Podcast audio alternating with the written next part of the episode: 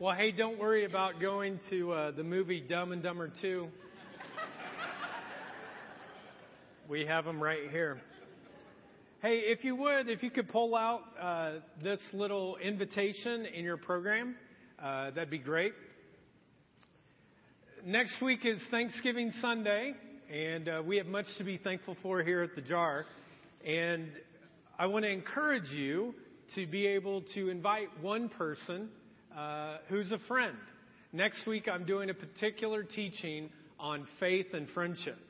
And I know you don't want your friends to necessarily uh, go through life alone, but you want them to meet maybe their greatest friend, uh, which is Jesus himself. And so I want to strongly encourage you to invite at least one of your friends, a coworker, neighbor, uh, uh, family member, a friend, uh, to come and to be a part of that.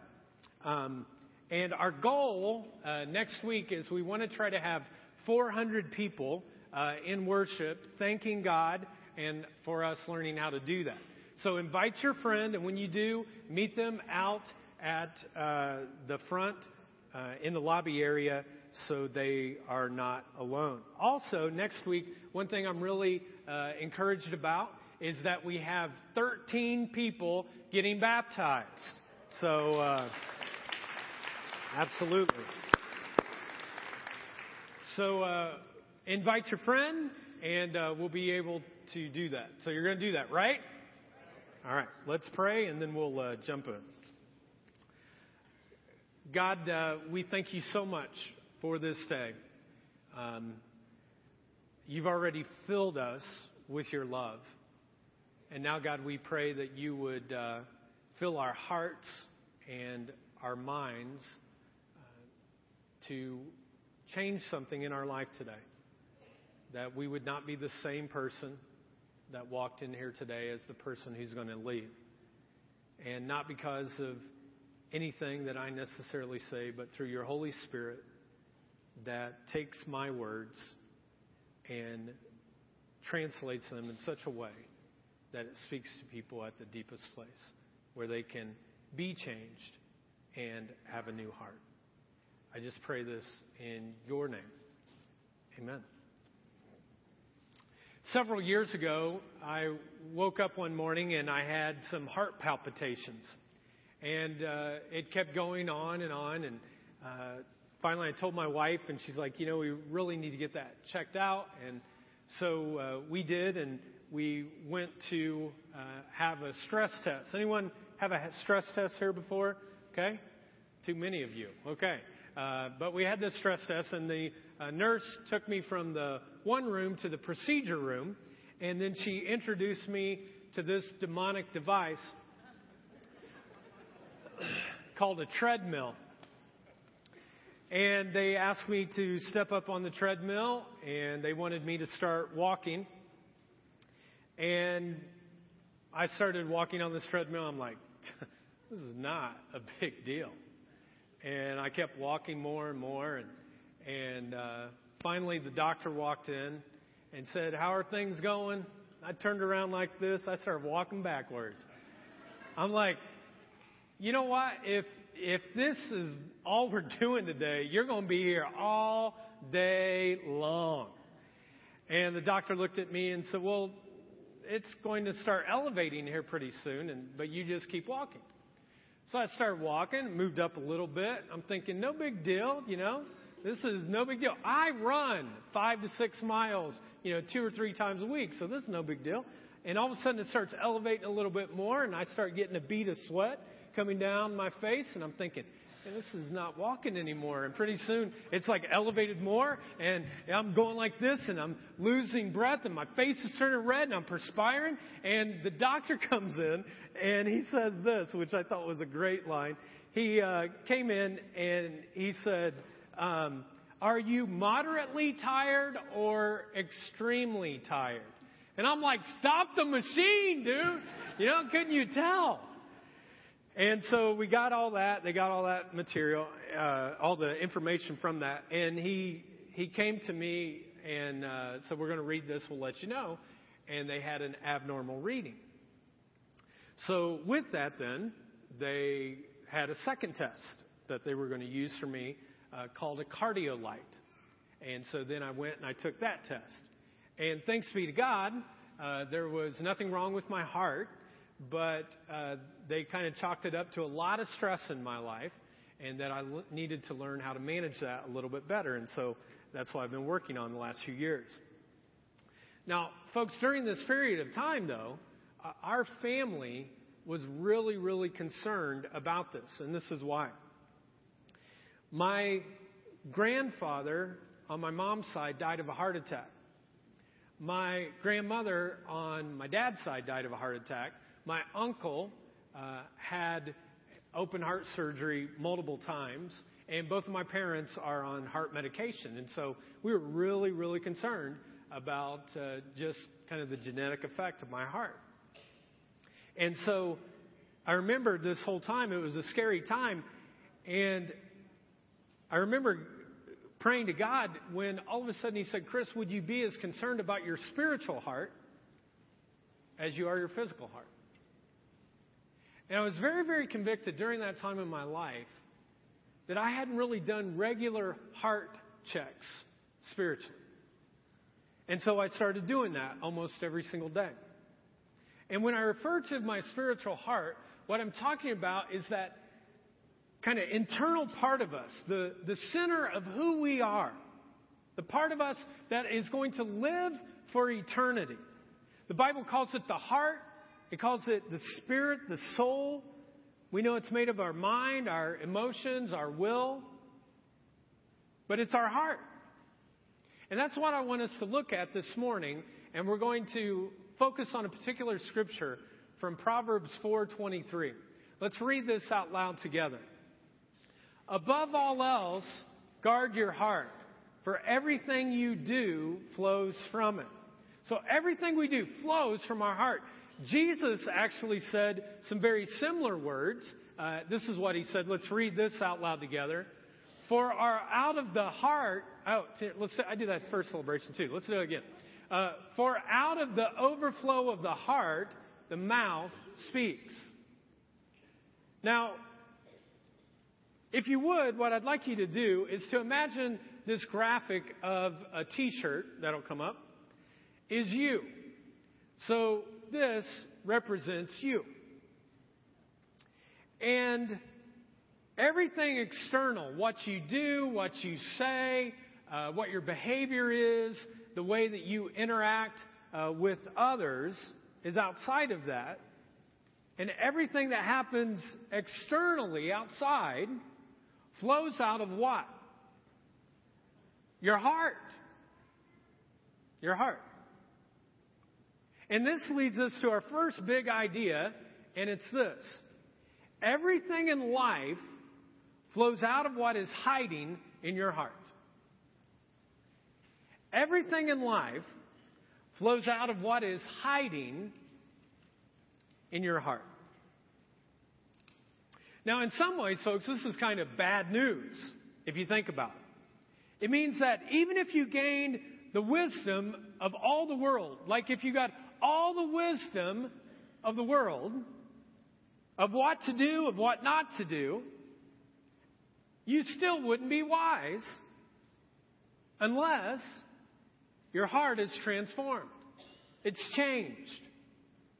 In fact, a lot of times, you won't even act as wisely as you know you should.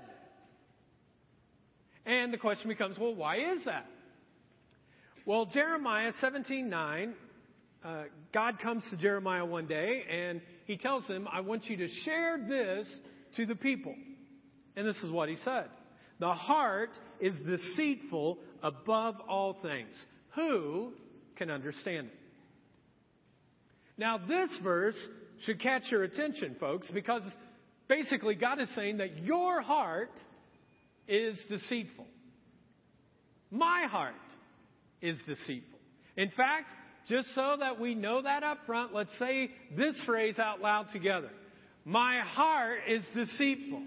Some of you didn't say that as convictingly as others. You know, you don't want to believe it, but it's true.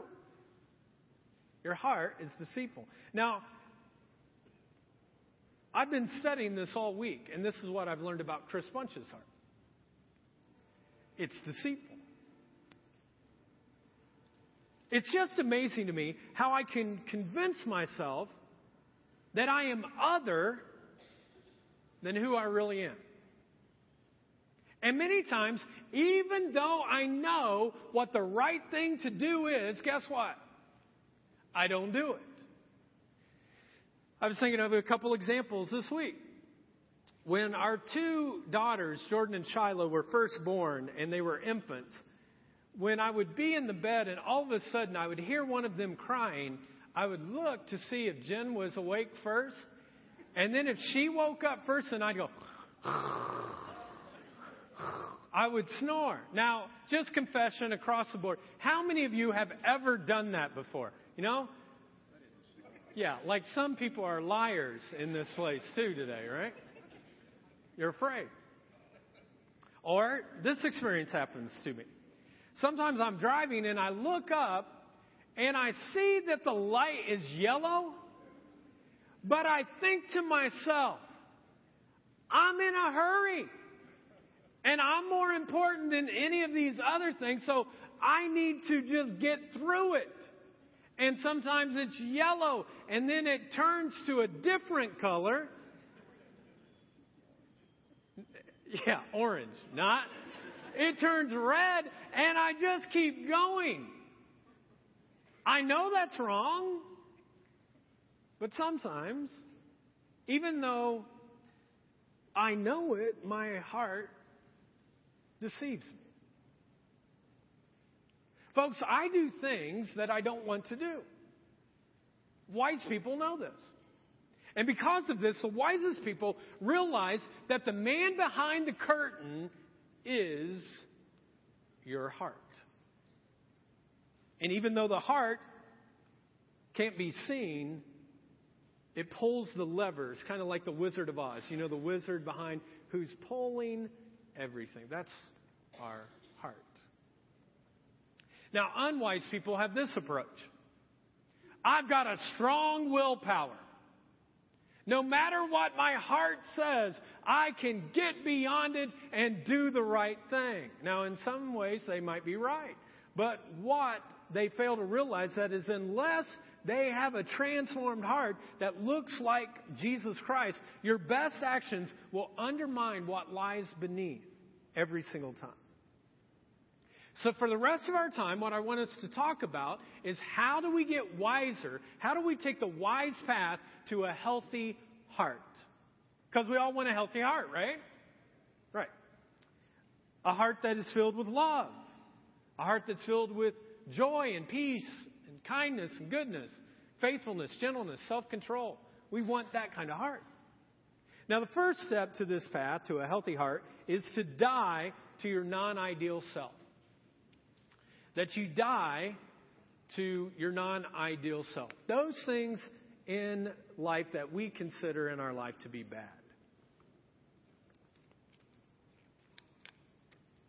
This happens a lot when people first come to Christ. You spend the first few years of your journey and you're kind of like, you know what? There are some parts there that I know are bad. I need to change those. In fact, the Apostle Paul, who uh, wrote over half of the New Testament. Early on his, in his life, though, he did some really bad things. In fact, he, he killed Christians. I bet you know some Christians you'd like to kill, right? Yeah. But after he gave his life to Christ, he turned it all around, and one day he's speaking to a people of that are new to the faith, and this is what he says to them. He says, so put to death the sinful earthly things lurking within you. Have nothing to do with sexual immorality. Don't be greedy. Put off lies, gossip, and dirty language. So let's go back to the t-shirt again. The t-shirt represents you, and this represents your non-ideal self. Paul says it's things like this: immorality, greed, lies, gossip, dirty language. Many other things in our heart that you could add to this list that you don't like. We hate these parts of our life. And Jesus calls us to die to them every day and to follow Him. And we get that. And that's the first part of the journey. But the most important part, I think, is not to die to the non-ideal self, but it is to die to the ideal self. And that leads us to the second step, which is uh, to a healthy heart, is this. To crucify the ideal self, or those things that we pride ourselves in. You might say to crucify the idolized self, those things that I lift up as ideal for who I am. Now, the ideal self or the idolized self is that part of us that we take great pride in. We kind of, you know, with uh, pride, kind of puff our chest out and go, this is who I am. These are the kind of things that I do. This is the person that I am at my best. And this is our idolized, kind of virtuous kind of image of ourselves. This is a part of our heart that we idolize. And when people have this idolized self, it affects the way that they see other people. It affects the way that they feel toward other people. And this is the biggest thing, folks. It greatly affects your relationship with God. Now, let me explain this concept a little bit more by going back to our T-shirt. There's a non-ideal self, and then there's this idolized self. And you could describe your person in different ways. I'll just throw up a few of these myself. But an idolized self, you might say, hey, I'm hardworking, I'm smart, I'm a good person, I'm self-made, I'm caring, I'm independent. And you look at those things, I was made to do big things. Now, everyone's idolized self may be a little bit different. You may have different words that describe whatever it is that you value the most in yourself. But let me qualify uh, something here. The problem isn't that you are those things. That's not the problem. The problem is, is that you have begun to idolize those things in your life. It's those things that have become an idol in your heart, controlling the throne of your heart. You see, if this graphic was your idolized self, you will go to great lengths to try to keep those things known to everybody else around you. You want to put on that image. And you do it for yourself, and you do it for the rest of the world. Now, one of the ways that you know this person has become an idol unto themselves is when you start validating those things and saying those things are really important, and you start judging other people. In fact, the best way for you to know what your words are for your ter- T-shirt, these are mine, but the best way for you to know that is how you judge other people. You pay attention to what you judge the most. For example, let's say, for instance, my idolized self says I'm a hardworking person. Then what you do is you judge those who are lazy. If you regularly find yourself judging ignorant people, it's because you really value your smartness. If you find yourself judging those who are immoral, you start idolizing the goodness in yourself. If you often find yourself judging dependent people, those kind of tag-alongs, you probably start idolizing this self-made image of you. If you're caring, then you probably judge people who are insensitive. If you're independent, then you start judging people who are very needy. You get this? You see, the things we often look down upon on other people is what we hold up as the best image of ourselves. I mean, we actually need to see other people failing in the exact areas that we pride ourselves in so that it validates our idolized self. And we become judgmental people because of the attachment that we have with what we idolize. Now, at this point, I have a feeling that some of you are probably thinking, But Chris, like, that is me. Like, if I were to look at that left side, that's me. I'm hardworking. I'm smart. I'm a good person. I have self-care, uh, or I'm self-made. I care for people. I'm independent. Now, this is the point, folks. None of those things are bad things. It's just sometimes what happens is you overinflate those things in your life. And you make them so important to you that you create them to be an idol, and you glorify those things rather than honoring and glorifying Christ. But when you're able to crucify the idolized self with Christ, then the person can use these qualities like hardworking, smart, good person, and so forth in non-inflated ways so that you point people to Jesus. That you say, within my life, I'm not going to make these an idol. I simply take these things and I direct people toward Christ.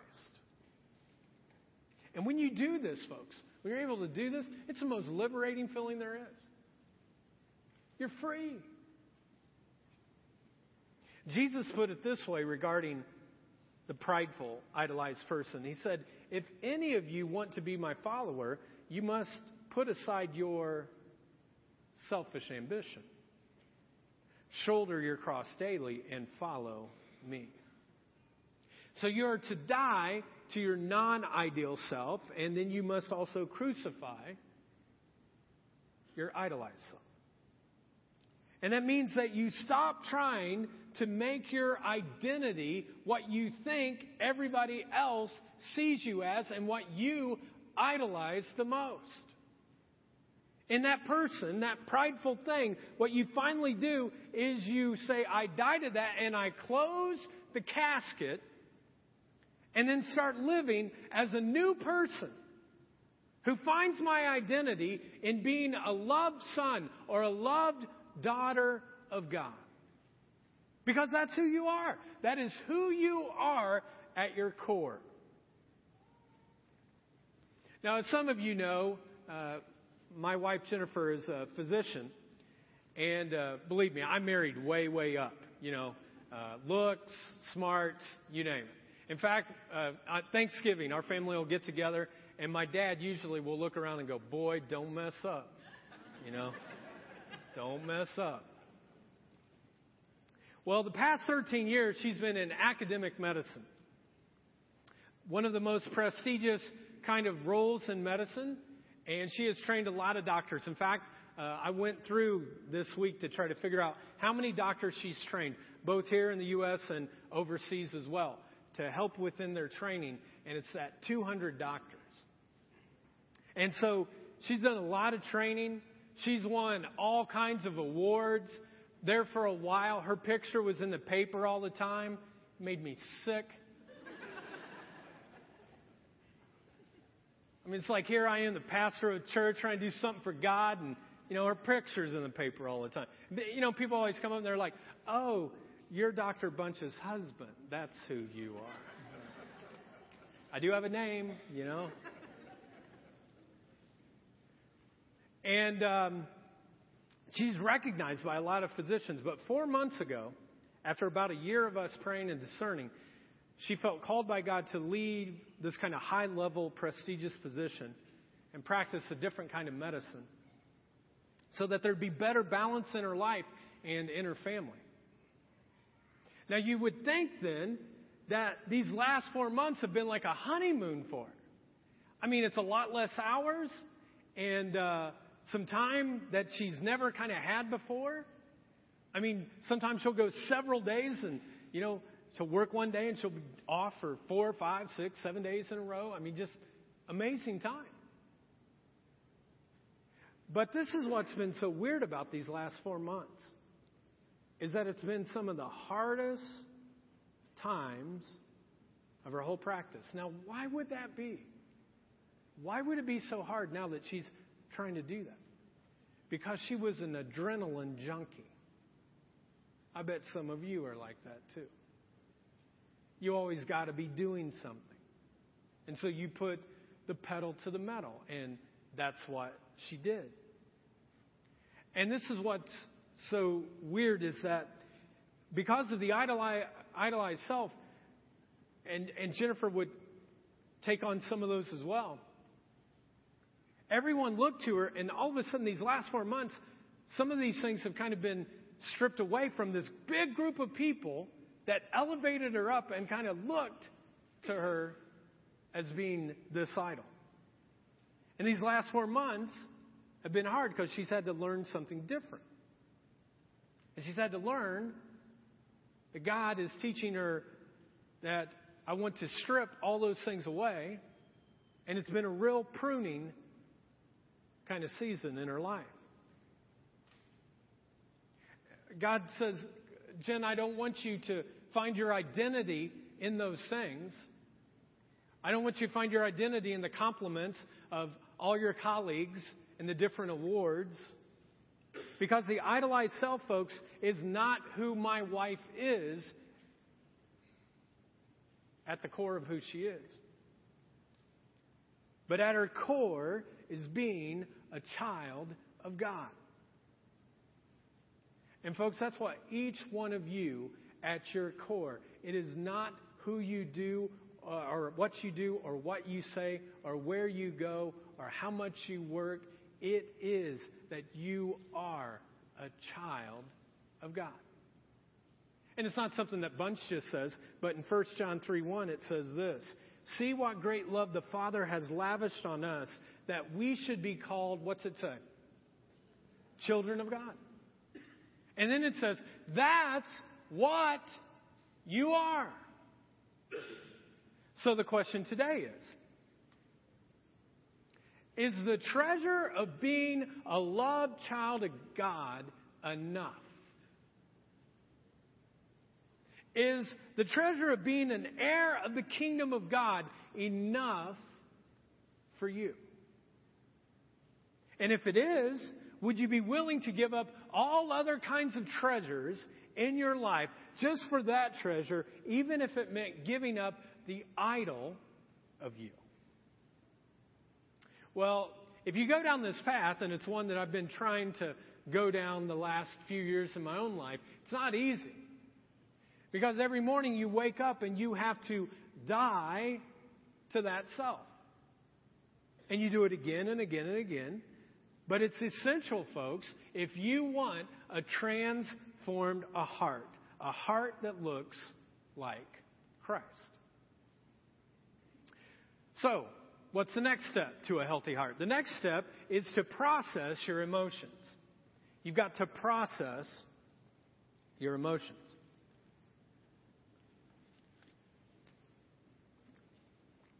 Now, it might be a different emotion for any person, but for me, the one emotion that I've had to struggle with the most throughout my life is anger. And in my twenties, um, I really had a hard time processing because a lot of times what would happen is I would like shake, get all angry and shake up and shake up and shake it up and shake it up. And then, you know, I shake it up enough. And then all of a sudden I got to release it somehow. And and then it just spews. You know what I mean?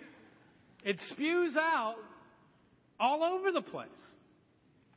And that's what I am. I'm a I'm a spewer. Any other spewer, spewers here? Okay. I, I'm sure there are some wives that are hitting husbands right now. Raise your hand. You see, and there's two types of people. There are spewers and then there are stuffers. And what's weird is that often when you marry someone, a spewer marries a stuffer. Okay? Well, I'm not asking for a confession. I mean, it's good for the soul, I guess. But. And if this is you, what happens is you just bottle up all these emotions.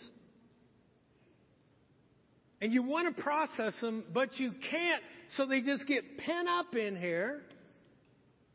And it becomes a lot of work, doesn't it, to keep the lid on. To, like, not let it flow out. I heard someone say one time, it's kind of like uh, taking a beach ball and trying to put it underneath the water. You ever do that before? You're trying to put it underneath, and you leave it underneath, and what happens? It slips up. And you can't do that. Sometimes it slips out sideways, like anger.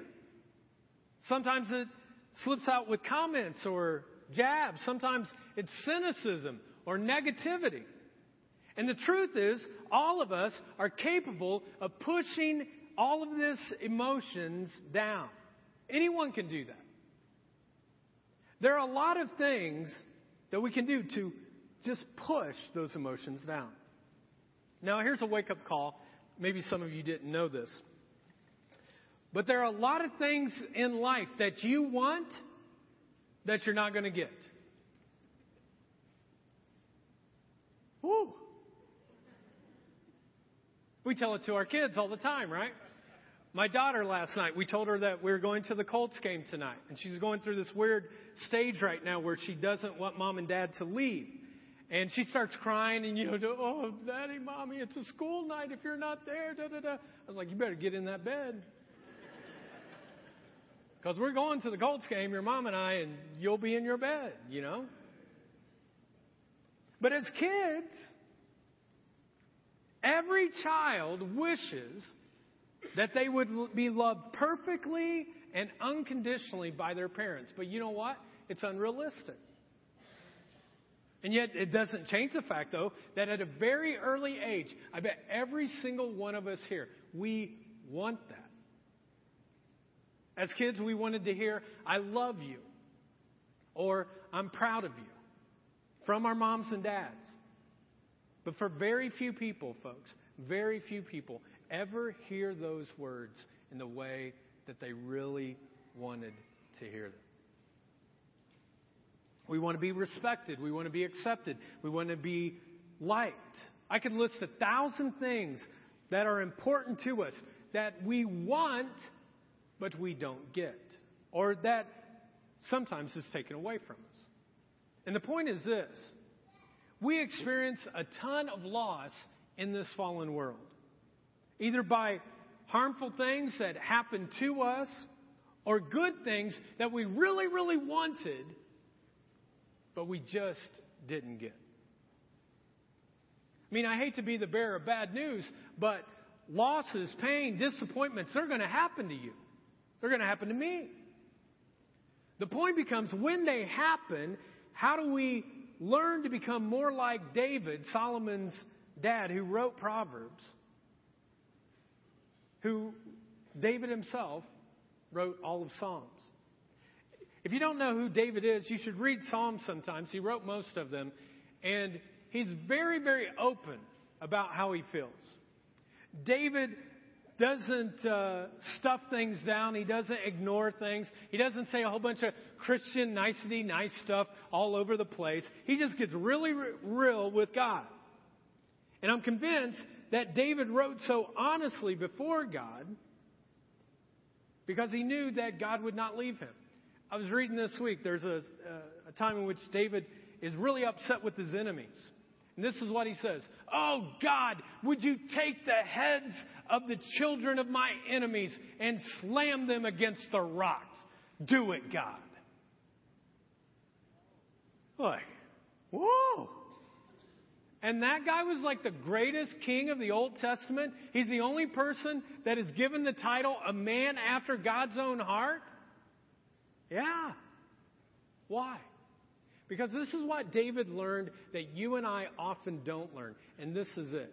That God would rather hear from you every single day, regardless of what you're going through, whether it's anger or any other emotion, than to walk through your days and you choose not to connect with Him. And what you do is you just take it and you shove it down.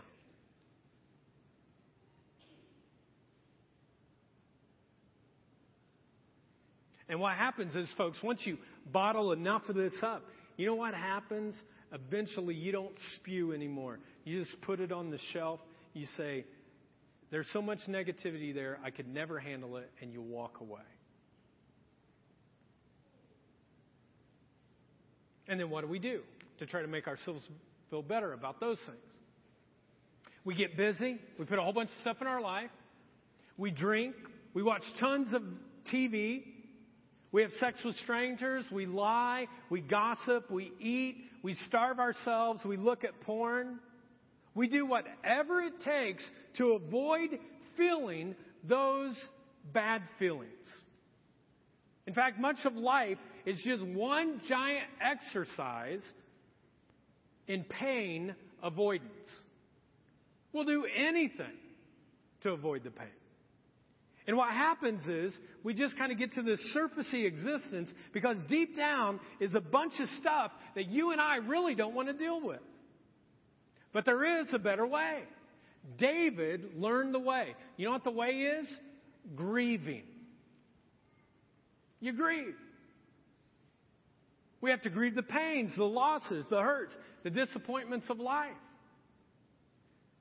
That's why no one's ever excited about going to a funeral. Why? Because we don't want to grieve.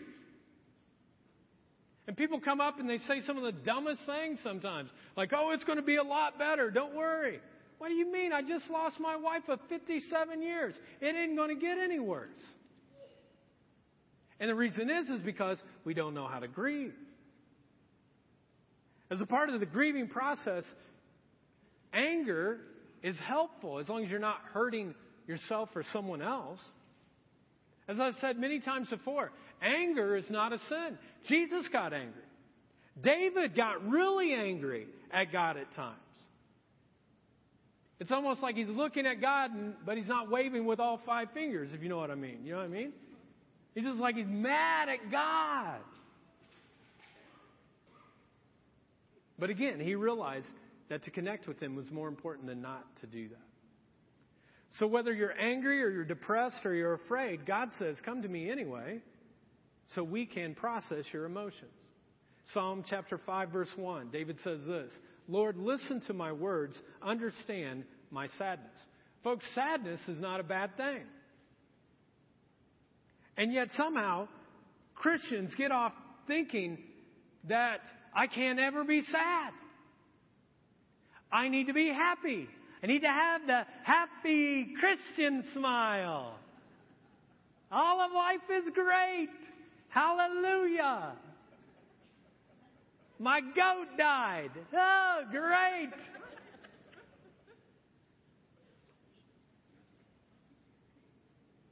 And what happens sometimes, too, is that the reason why we don't want to be sad is because if you're sad, you're not walking with God as closely as you should.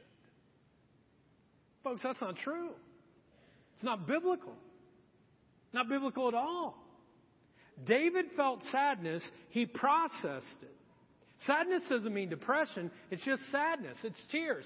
God created tear ducts so that you could cry.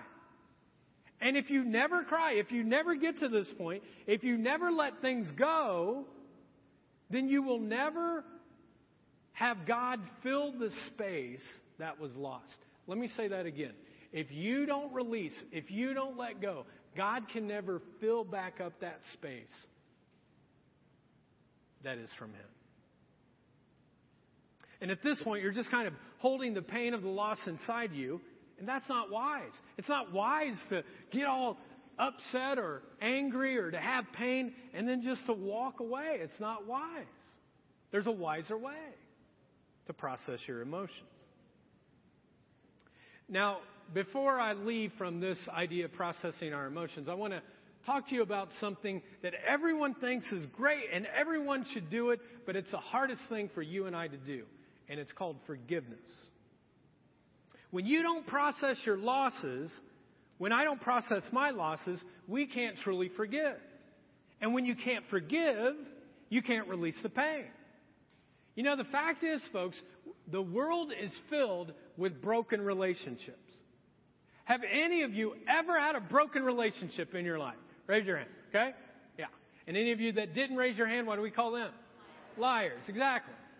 Because everybody has had a broken relationship. I don't want you to raise your hand right now, but I have a feeling that some of you right now, if we looked at your heart, there's a broken relationship. The world's filled with them. You're going to have them in life.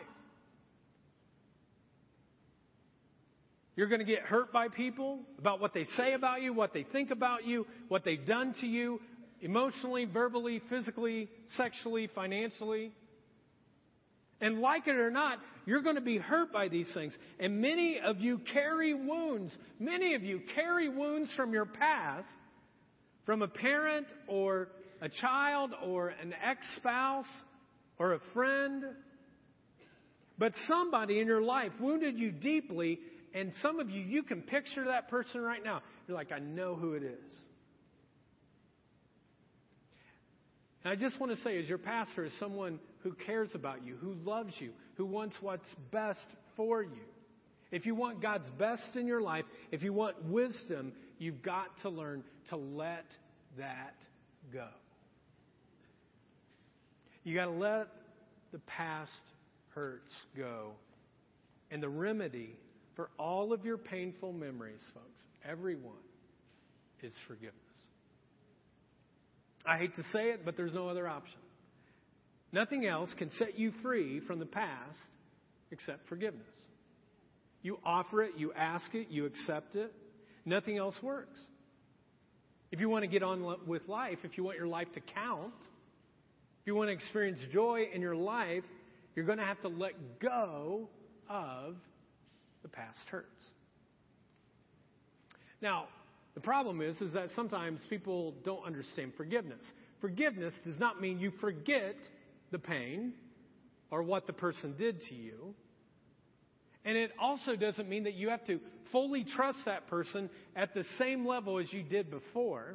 Rather, it means that as a follower of Jesus Christ, it requires you to forgive. In fact, did you know this?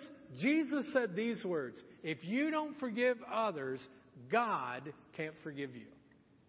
So I want to have all the forgiveness from God that I can, so I need to forgive the people around me. And when you forgive, this is what happens.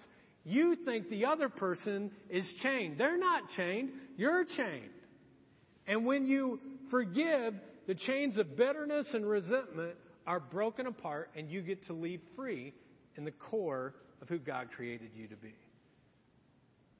So the path to a wise, healthy heart is you have to die to the non-ideal self. We crucify our idolized self.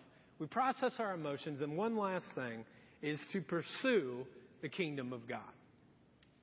That we choose to pursue the kingdom of God. Seek first His kingdom.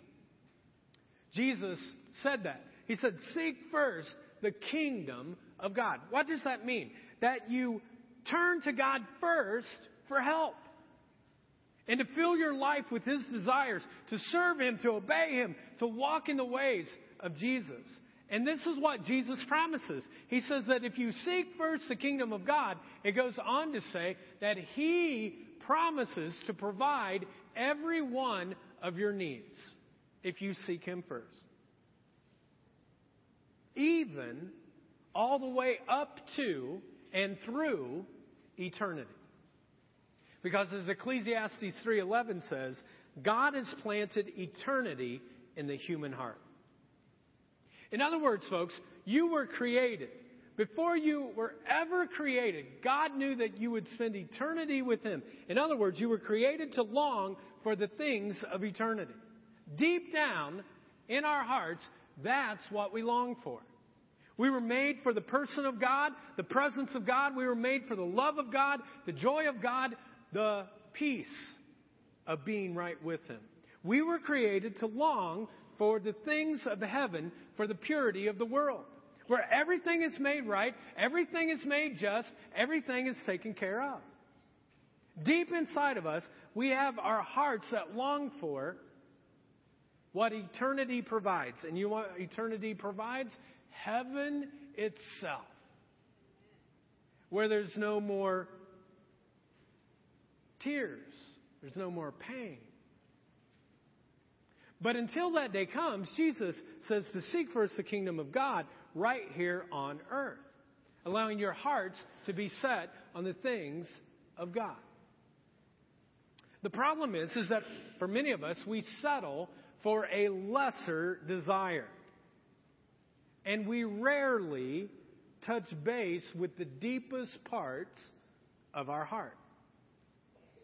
But if we wanted to do that, how would we do that? Well, one thing is what you're doing right now. You chose to come to church. However you got here, you chose it. And I have a feeling that when you leave from this place, your heart will be a little bit different and you'll be a little bit more in touch with the desire of the things of God than if you would have slept in or if you would have done tons of other things today. Not that they would have been bad things, but you would not have had the same presence of God. When you read the Bible and you reflect on it, all of a sudden then it speaks to you. And it opens you up, and you can get a Bible. If you need a reading plan, we have it at the resource table. When you pray, I have a feeling that you're reawakened to the things of God. You have a healthy heart. And folks, this is what happens. The reason I want you to do those things is because when you do them, all of a sudden you get perspective.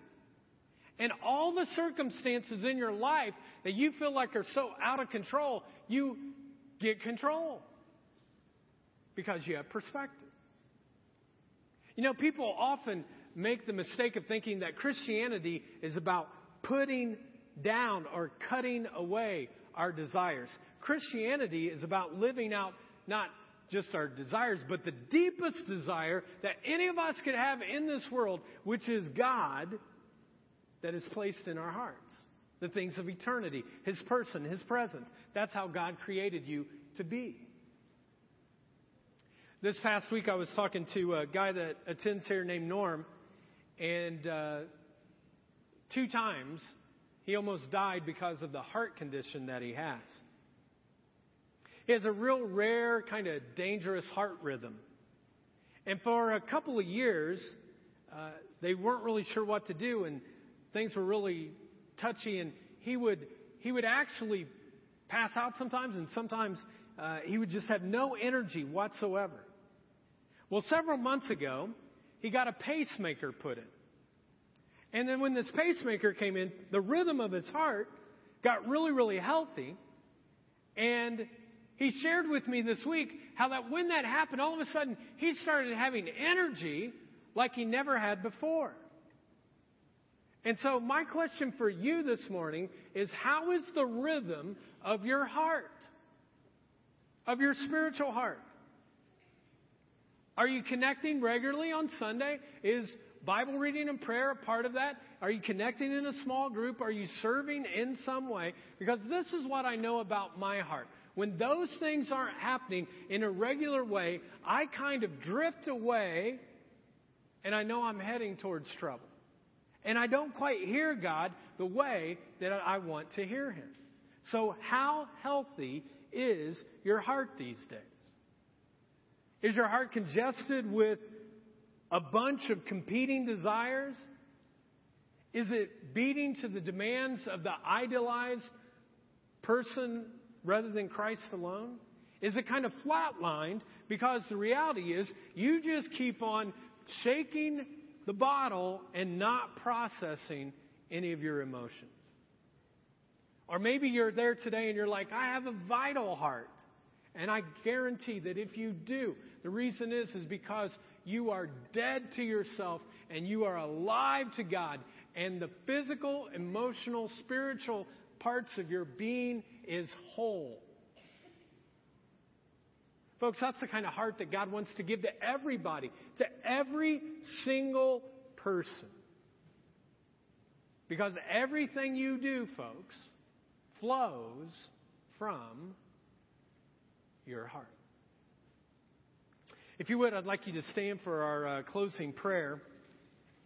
And just like we've done with uh, all of these in our uh, series, uh, we're going to close with a benediction, which is just kind of a, a closing prayer for all of us. And uh, I've had a person each time kind of come up and, and read this, and I'd like our prayer team to come up. If you'd like prayer for anything, uh, our prayer team would love to pray with you, so uh, you can come on up. And uh, the person that will be leading us uh, today is Bonnie Nguyen, and so Bonnie's going to come up here. Let's give Bonnie a hand as she comes up. Um, Bonnie is an incredible person and a great leader. And uh, Operation Shop that uh, we've been doing the last couple of months, where there are people who uh, are in need of some extra food at the end of the month, and those who can provide it. Uh, Bonnie and her team uh, that she leads, the community care team, have kind of put that together. And so she's going to kind of lead us uh, in our benediction, and we'll go from there. So thanks, Bonnie. Good morning. As we reflect on being wiser with our words, let us declare this benediction together as a church in one strong voice. Please join me. Here we stand, united by the God of yesterday, today, and tomorrow. We confess that we have depended on our own insights and hope that that would be enough. God, in this moment, help us put that way of thinking to rest. Guide our community as we practice what has been instilled in us today. We ask for your divine wisdom to teach us. In Jesus' name, amen. If you are new, please stop by Guest Connections. Uh, we have a gift for you. Also, we are wrapping Operation Shop or Operation Christmas Child packing today. Um, if anybody can join us for a few minutes to do that in the exercise room. Have a great week and know that you're loved in this place.